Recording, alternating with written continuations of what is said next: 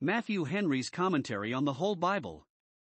An exposition, with practical observations, of the book of the prophet Isaiah. Chapter 49. Glorious things had been spoken in the previous chapters concerning the deliverance of the Jews out of Babylon, but lest any should think, when it was accomplished, that it looked much greater and brighter in the prophecy than in the performance and that the return of about 40,000 Jews in a poor condition out of Babylon to Jerusalem was not an event sufficiently answering to the height and grandeur of the expressions used in the prophecy, he here comes to show that the prophecy had a further intention, and was to have its full accomplishment in a redemption that should as far outdo these expressions as the other seemed to come short of them, even the redemption of the world by Jesus Christ, of whom not only Cyrus, who was God's servant in foretelling it, was a type. In this chapter we have 1. The designation of Christ, under the type of Isaiah, to his office as mediator, verses 1 to 3. 2. The assurance given him of the success of his undertaking among the Gentiles, verses 4 to 8. 3. The redemption that should be wrought by him, and the progress of that redemption, verses 9 to 12. 4. The encouragement given hence to the afflicted church, verses 13 to 17. 5. The addition of many to it, and the setting up of a church among the Gentiles, verses 18 to 23. 6. A ratification of the prophecy of the Jews' release out of Babylon, which was to be the figure and type of all these blessings, verses 24 to 26. If this chapter be rightly understood, we shall see ourselves to be more concerned in the prophecies relating to the Jews' deliverance out of Babylon than we thought we were. Isaiah 49 verses 1 to 6. Here, 1. An auditory is summoned together and attention demanded. The sermon in the foregoing chapter was directed to the house of Jacob and the people of Israel, verses 1 and 12. But this is directed to the isles, that is, the Gentiles, for they are called the isles of the Gentiles, Genesis 10 verse 5, and to the people from far, that were strangers to the commonwealth of Israel and afar off. Let these listen, verse 1, as to a thing at a distance, which yet they are to hear with desire and attention. Note 1. The tidings of a Redeemer are sent to the Gentiles, and to those that lie most remote, and they are concerned to listen to them. 2. The Gentiles listened to the gospel when the Jews were deaf to it. 2. The great author and publisher of the redemption produces his authority from heaven for the work he had undertaken. 1. God had appointed him and set him apart for it. The Lord has called me from the womb to this office, and made mention of my name, nominated me to be the Savior. By an angel he called him Jesus a Savior, who should save his people from their sins. Matthew 1 verse 21. Nay, from the womb of the divine counsels, before all worlds, he was called to this service, and help was laid upon him, and he came at the call, for he said, Lo, I come, with an eye to what was written of him in the volume of the book. This was said of some of the prophets, as types of him, Jeremiah 1 verse 5. Paul was separated to the apostleship from his mother's womb, Galatians 1 verse 15. 2. God had fitted and qualified him for the service to which he designed him. He made his mouth like a sharp sword, and made him like a polished shaft, or a bright arrow, furnished him with everything necessary to fight God's battles against the powers of darkness, to conquer Satan, and bring back God's revolted subjects to their allegiance by his word, that is the two edged sword, Hebrews 4 verse 12, which comes out of his mouth, Revelation 19 verse 15. The convictions of the word are the arrows that shall be sharp in the hearts of sinners, Psalm 45 verse 5.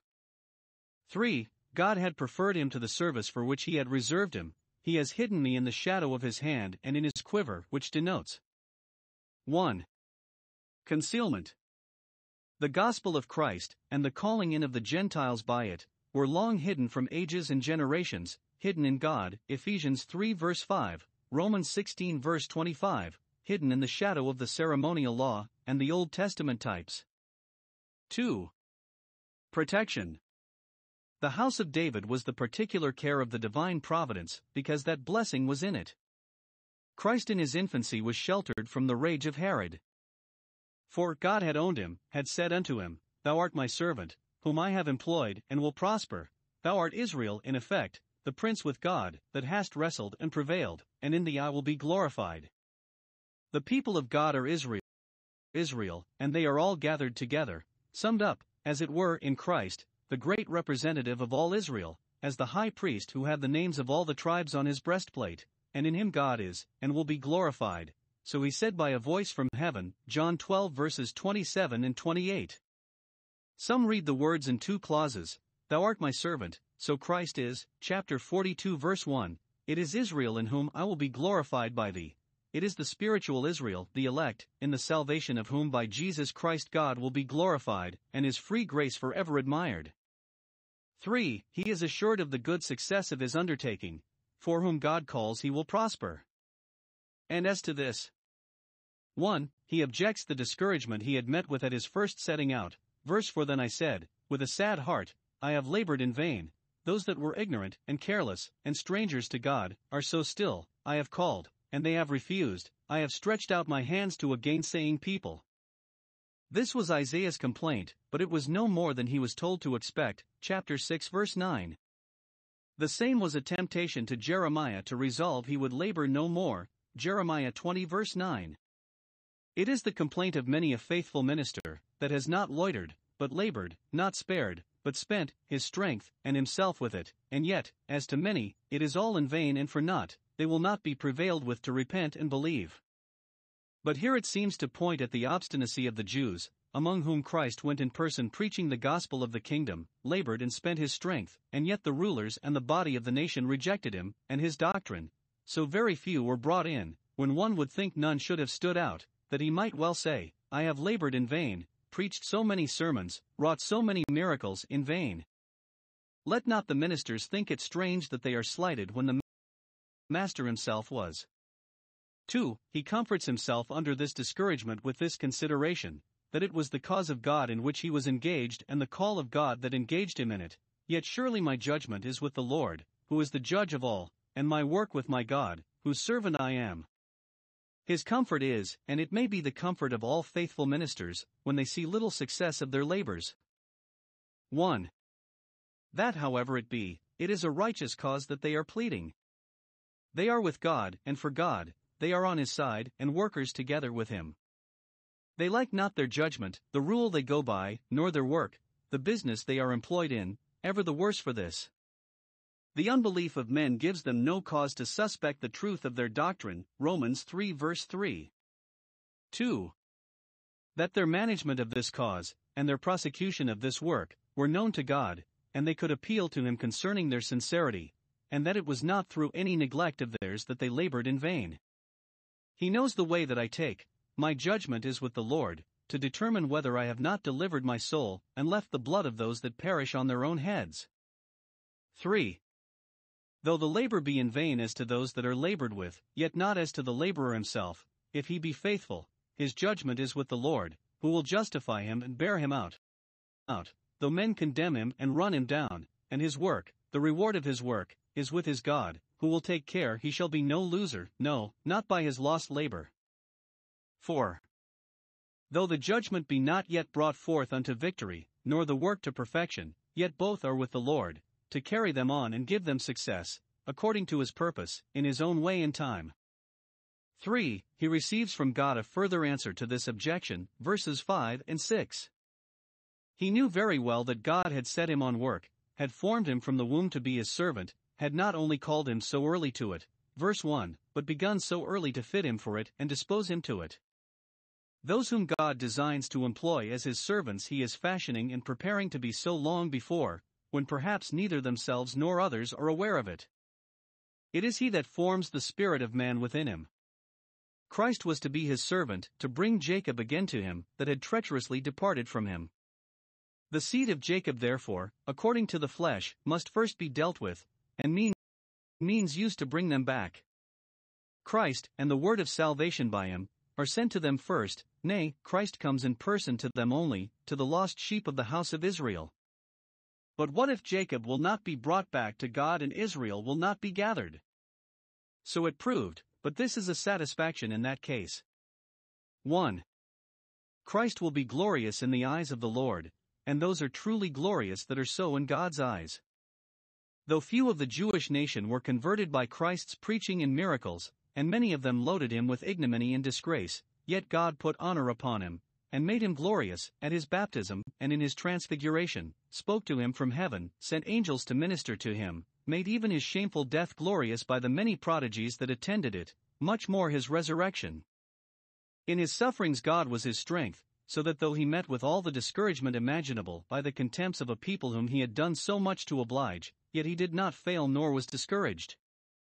An angel angel was sent from heaven to strengthen him. Luke 22 verse 43. Faithful ministers, though they see not the fruit of their labors, shall yet be accepted of God, and in that they shall be truly glorious, for his favor is our honor, and they shall be assisted to proceed and persevere in their labors notwithstanding. This weakens their hands, but their God will be their strength. 2. The gospel shall be glorious in the eyes of the world, though it be not so in the eyes of the Jews, yet it shall be entertained by the nations. Verse 6. The Messiah seemed as if he had been primarily designed to bring Jacob back. Verse 5.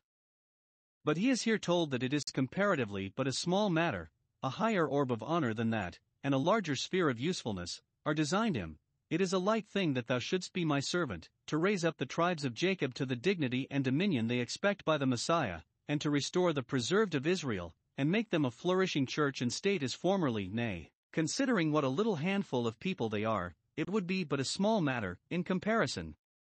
For the Messiah to be the Savior of them only, and therefore, I will give thee for a light to the Gentiles, many great and mighty nations by the gospel of Christ shall be brought to the knowledge and worship of the true God, that thou mayest be my salvation, the author of that salvation which I have designed for lost man, and this to the end of the earth, to nations at the greatest distance.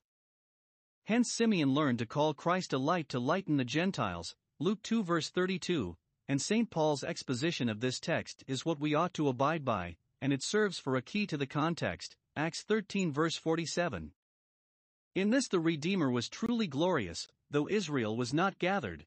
The setting up of his kingdom in the Gentile world was more his honor than if he had raised up all the tribes of Jacob. This promise is in part fulfilled already and will have a further accomplishment, if that time be yet to come which the Apostle speaks of, when the fullness of the Gentiles shall be brought in. Observe, God calls it his salvation, which some think intimates how well pleased he was with it, how he gloried in it, and, if I may so say, how much his heart was upon it. They further observe that Christ is given for a light to all those to whom he is given for salvation. It is in darkness that men perish, Christ enlightens men's eyes, and so makes them holy and happy. Isaiah 49 verses 7 to 12. In these verses we have 1. The humiliation and exaltation of the Messiah, verse 7 The Lord, the Redeemer of Israel, and Israel's Holy One, who had always taken care of the Jewish church and wrought out for them those deliverances that were typical of the great salvation, speaks here to him, who was the undertaker of that salvation. And 1. He takes notice of his humiliation, the instances of which were uncommon, nay, unparalleled. He was one whom man despised. He is despised and rejected of men, chapter 53, verse 3. To be despised by so mean a creature, man, who is himself a worm, bespeaks the lowest and most contemptible condition imaginable. Man, whom he came to save and to put honor upon, yet despised him, and put contempt upon him, so wretchedly ungrateful were his persecutors. The ignominy he underwent was not the least of his sufferings. They not only made him despicable, but odious. He was one whom the nation abhorred, they treated him as the worst of men, and cried out, Crucify him, crucify him. The nation did it, the Gentiles as well as Jews, and the Jews herein worse than Gentiles, for his cross was to the one a stumbling block and to the other foolishness. He was a servant of rulers, he was trampled upon, abused, scourged, and crucified as a slave. Pilate boasted of his power over him, John 19 verse 10. This he submitted to for our salvation. 2. He promises him his exaltation. Honor was done him even in the depth of his humiliation. Herod the king stood in awe of him, saying, It is John the Baptist. Noblemen, rulers, centurions came and kneeled to him. But this was more fully accomplished when kings received his gospel, and submitted to his yoke, and joined in the worship of him, and called themselves the vassals of Christ. Not that Christ values the rich more than the poor, they stand upon a level with him, but it is for the honor of his kingdom among men when the great ones of the earth appear for him, and do homage to him. This shall be the accomplishment of God's promise, and he will give him the heathen, heathen for his inheritance, and therefore it shall be done, because of the Lord who is faithful and true to his promise, and this shall be an evidence that Christ had a commission for what he did, and that God had chosen him, and would own the choice he had made. 2. The blessings he has in store for all those to whom he has made salvation. 1. God will own and stand by him in his undertaking. Verse 8 In an acceptable time have I heard thee, that is, I will hear thee. Christ, in the days of his flesh, offered up strong cries, and was heard. Hebrews 5 verse 7. He knew that the Father heard him always. John 11 verse 42 heard him for himself, for, though the cup might not pass from him, yet he was enabled to drink it, heard him for all that are his, and therefore he interceded for them as one having authority. Father, I will, John 17 verse 24. All our happiness results from the Son's interest in the Father and the prevalency of his intercession, that he always heard him, and this makes the gospel time an acceptable time, welcome to us, because we are accepted of God, both reconciled and recommended to him, that God hears the Redeemer for us, Hebrews 7 verse 25. Nor will he hear him only, but help him to go through with his undertaking. The Father was always with him at his right hand, and did not leave him when his disciples did. Violent attacks were made upon our Lord Jesus by the powers of darkness, when it was their hour, to drive him off from his undertakings, but God promises to preserve him and enable him to persevere in it. On that one stone were seven eyes, Zechariah 3 verse 9. God would preserve him, would preserve his interest, his kingdom among men, though fought against on all sides. Christ is preserved while Christianity is. 2. God will authorize him to apply to his church the benefits of the redemption he is to work out. God's preserving and helping him was to make the day of his gospel a day of salvation. And so the apostle understands it Behold, now is the day of salvation, now the word of reconciliation by Christ is preached. 2 Corinthians 6 verse 2. 1. He shall be guarantee of the treaty of peace between God and man, I will give thee for a covenant of the people. This we had before, chapter 42 verse 6, and it is here repeated as faithful, and well worthy of all acceptation and observation. He is given for a covenant, that is, for a pledge of all the blessings of the covenant. It was in him that God was reconciling the world to himself, and he that spared not his own Son will deny us nothing. He is given for a covenant, not only as he is the mediator of the covenant, the blessed daysman who has laid his hand upon us both, but as he is all in all in the covenant. All the duty of the covenant is summed up in our being his, and all the privilege and happiness of the covenant are summed up in his being, being ours. 2. He shall repair the decays of the church, and build it upon a rock. He shall establish the earth, or rather the land, the land of Judea, a type of the church. He shall cause the desolate heritages to be inherited, so the cities of Judah were after the return out of captivity, and so the church, which in the last and degenerate ages of the Jewish nation had been as a country laid waste, but was again replenished by the fruits of the preaching of the gospel. 3. He shall free the souls of men from the bondage of guilt and corruption, and bring them into the glorious liberty of God's children. He shall say to the prisoners that were bound over to the justice of God, and bound under the power of Satan, Go forth. Verse 9. Pardoning mercy is a release from the curse of the law, and renewing grace is a release from the dominion of sin. Both are from Christ, and are branches of the great salvation. It is He that says, Go forth, it is the Son that makes us free, and then we are free indeed. He saith to those that are in darkness, Show yourselves, not only see, but be seen, to the glory of God in your own comfort. When he discharged the lepers from their confinement, he said, Go show yourselves to the priest. When we see the light, let our light shine. 4.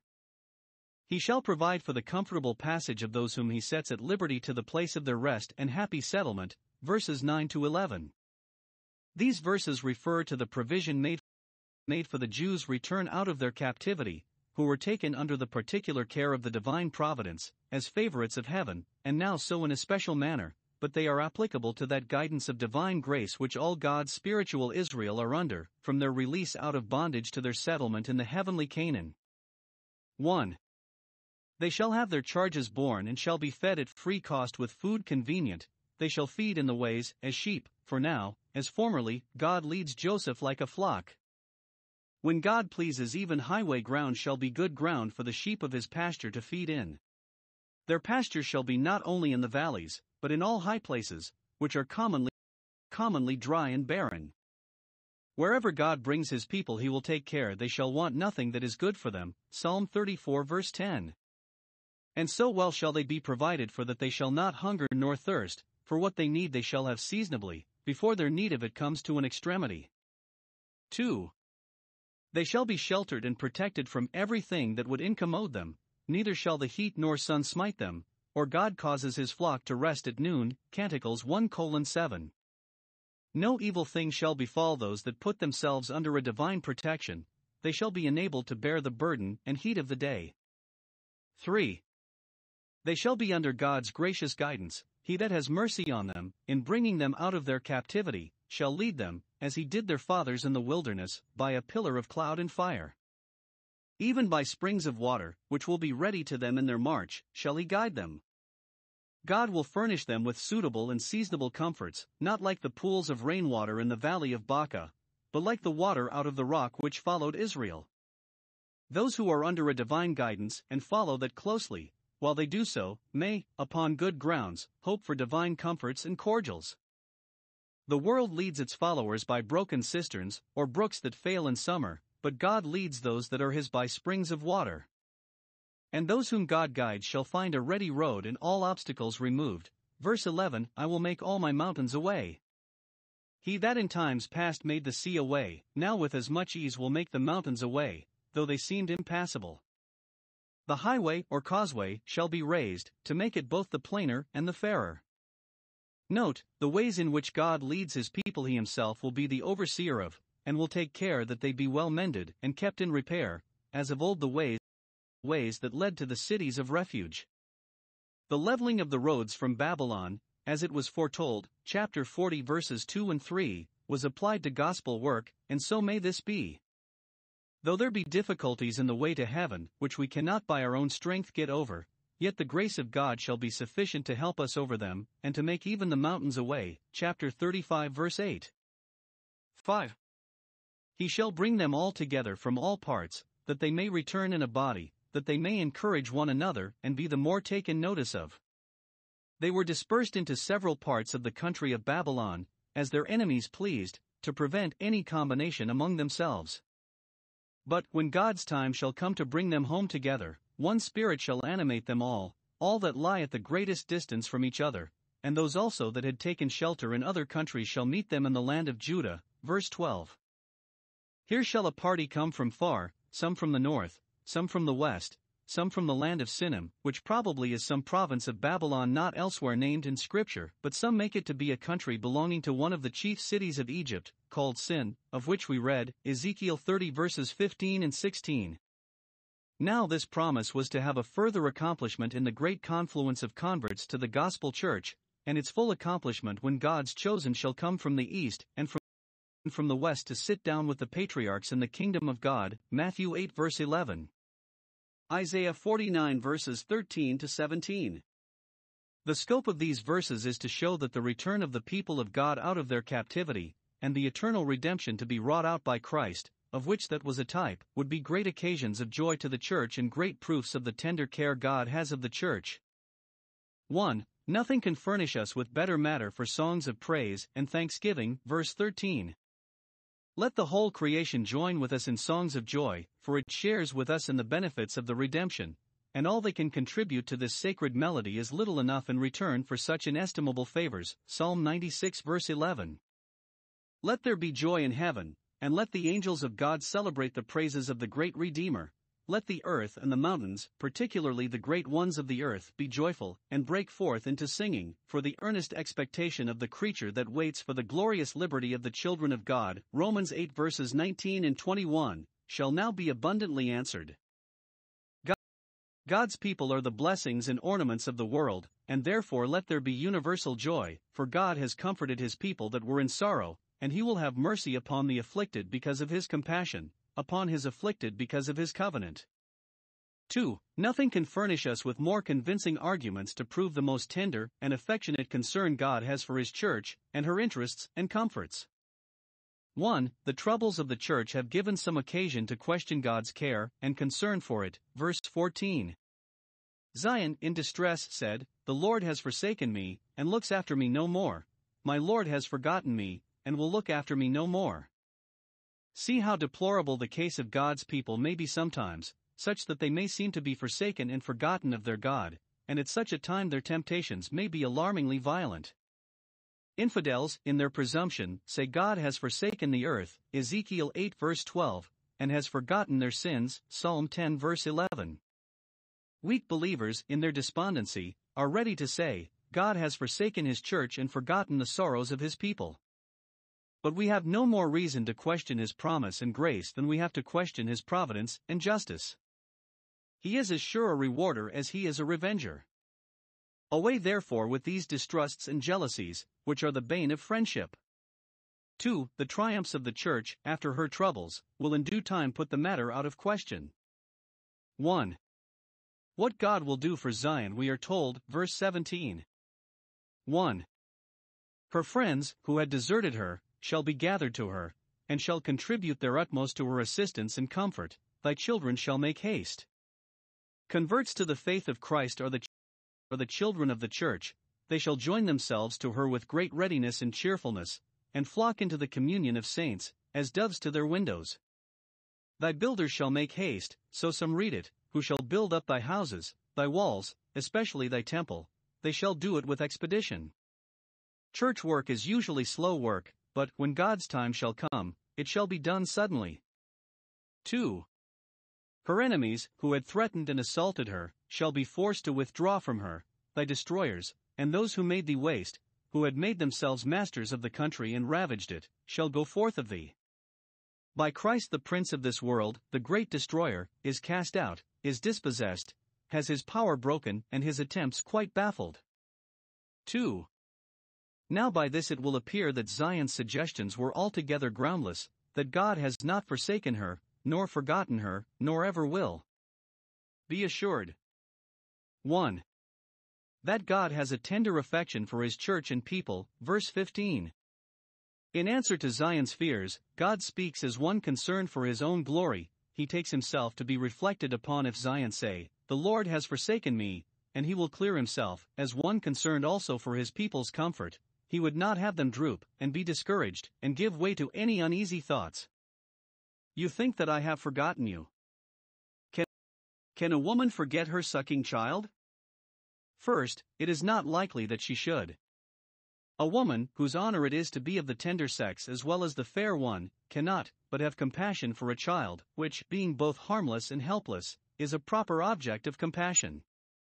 A mother, especially, cannot but be concerned for her own child, for it is her own, a piece of herself, and very lately one with her. A nursing mother, most of all, cannot but be tender of her sucking child, her own breasts will soon put her in mind of it if she should forget it. But, secondly, it is possible that she may forget. A woman may perhaps be so unhappy as not to be able to remember her sucking child, she may be sick, and dying, and going to the land of, land of forgetfulness, or she may be so unnatural as not to have compassion on the son of her womb, as those who, to conceal their shame, are the death of their children as soon as they are their life. Lamentations 4 verse 10, Deuteronomy 28 verse 57. But says God, I will not forget thee. Note, God's compassions to his people infinitely exceed those of the tenderest parents towards their children. What are the affections of nature to those of the God of nature? 2. That he has a constant care of his church and people. Verse 16 I have engraven thee upon the palms of my hands. This does not allude to the foolish art of palmistry, which imagines every man's fate to be engraved in the palms of his hands, and to be legible in the lines there, but to the custom of those who tie a string upon their hands or fingers to put them in mind of things which they are afraid they shall forget, or to the wearing of signet or locket rings in remembrance of some dear friend. His setting them thus as a seal upon his arm denotes his setting them as a seal upon his heart, and his being ever mindful of them, and their interests. Canticles 8 6. If we bind God's law as a sign upon our hand, Deuteronomy 6 verses 8 and 11, 18, he will engrave our interests as a sign on his hand, and will look upon that and remember the covenant. He adds, Thy walls shall be continually before me, thy ruined walls, though no pleasing spectacle, shall be in my thoughts of compassion. Do Zion's friends favor her dust? Psalm 102 verse 14. So does her God. Or, the plan and model of thy walls, that are to be rebuilt, is before me, and they shall certainly be built according to it. Or, thy walls, that is, thy safety, are my continual care, so are the watchmen on thy walls. Some apply his engraving his church on the palms of his hands to the wounds in Christ's hands when he was crucified, he will look on the marks of them, them, and remember those for whom he suffered and died. Isaiah 49 verses 18 to 23. Two things are here promised, which were to be in part accomplished in the reviving of the Jewish church after its return out of captivity, but more fully in the planting of the Christian church by the preaching of the gospel of Christ, and we may take the comfort of these promises. 1. That the church shall be replenished with great numbers added to it. It was promised, verse 17, that her children should make haste. That promise is here enlarged upon, and is made very encouraging. It is promised, 1. That multitudes shall flock to the church from all parts. Look round, and see how they gather themselves to thee, verse 18, by a local accession to the Jewish church.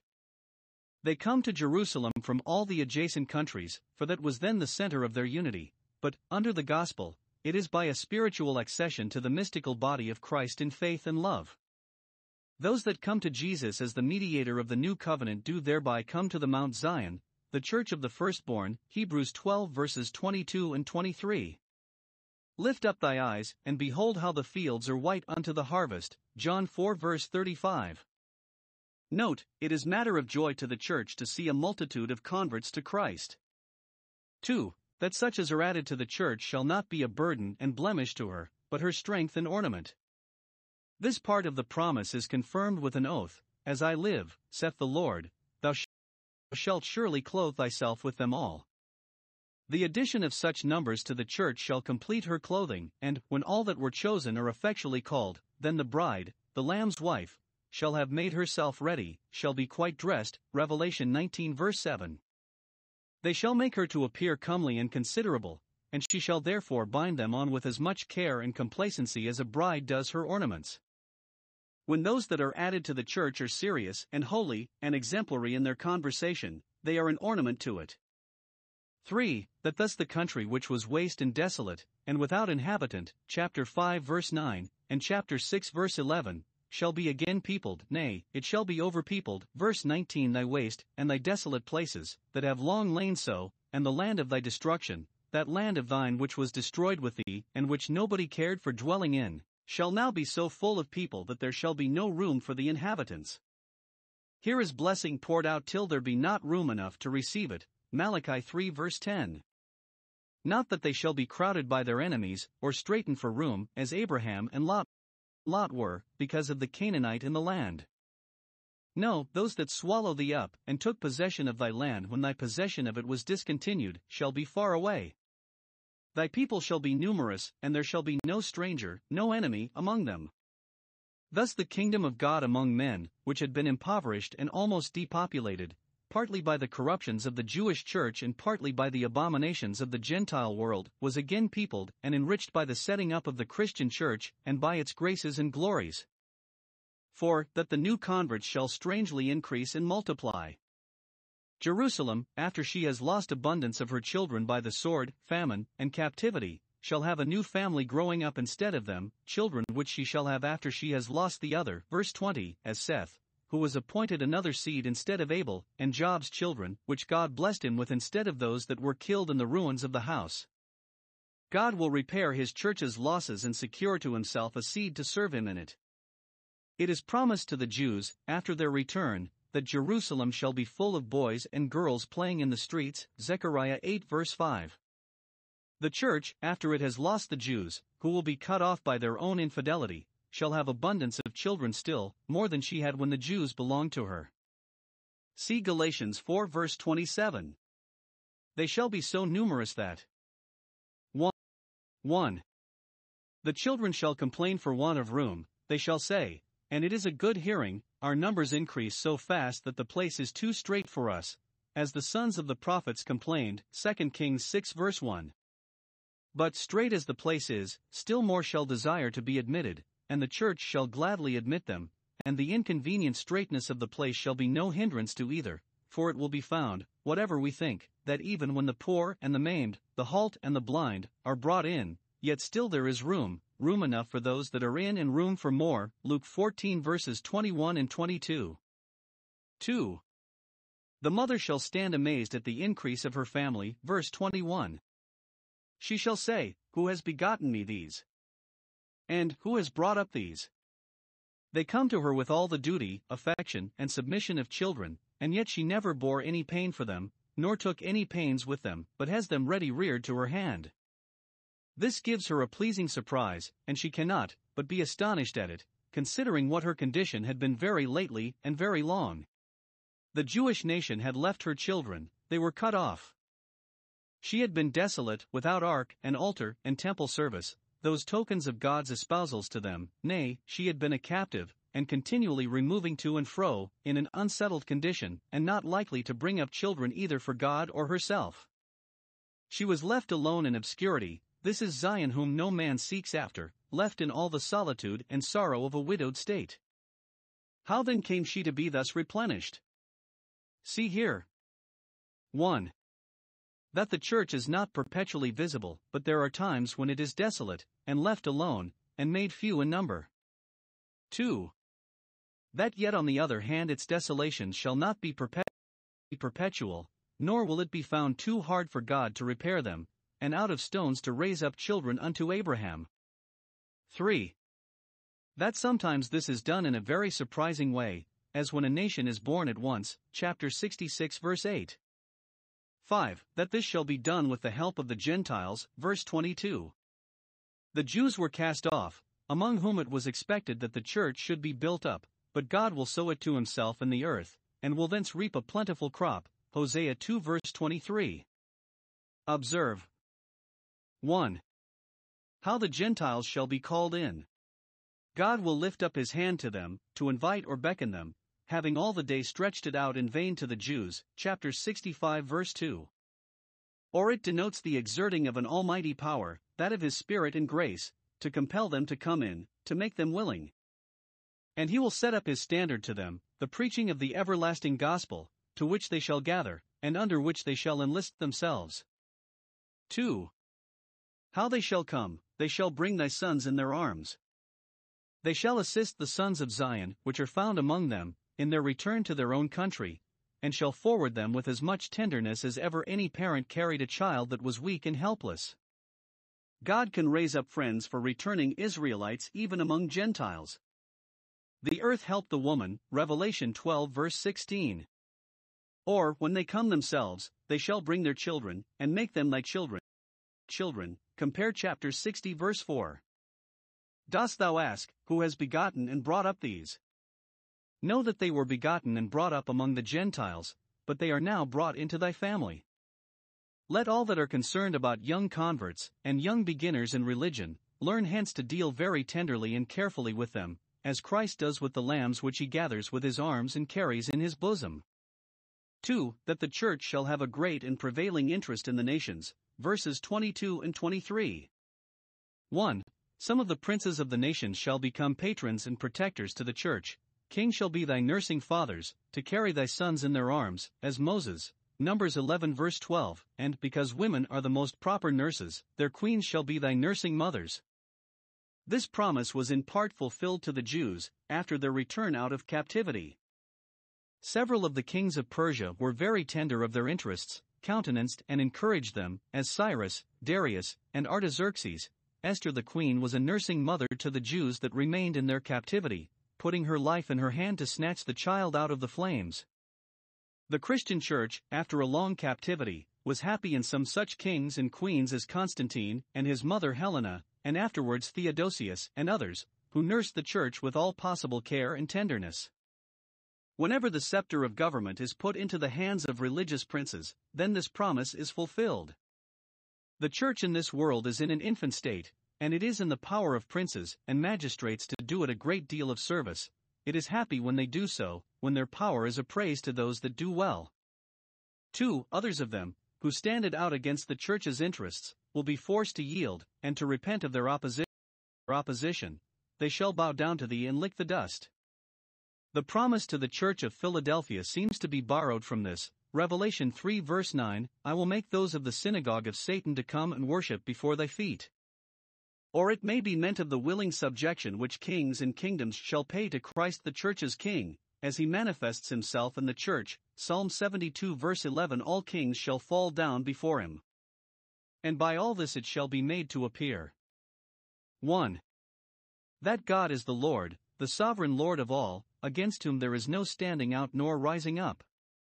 2. That those who wait for him, in a dependence upon his promise, and a resignation to his will, shall not be made ashamed of their hope, for the vision of peace is for an appointed time, and at the end it shall speak, and shall not lie. Isaiah 49 verses 24 to 26.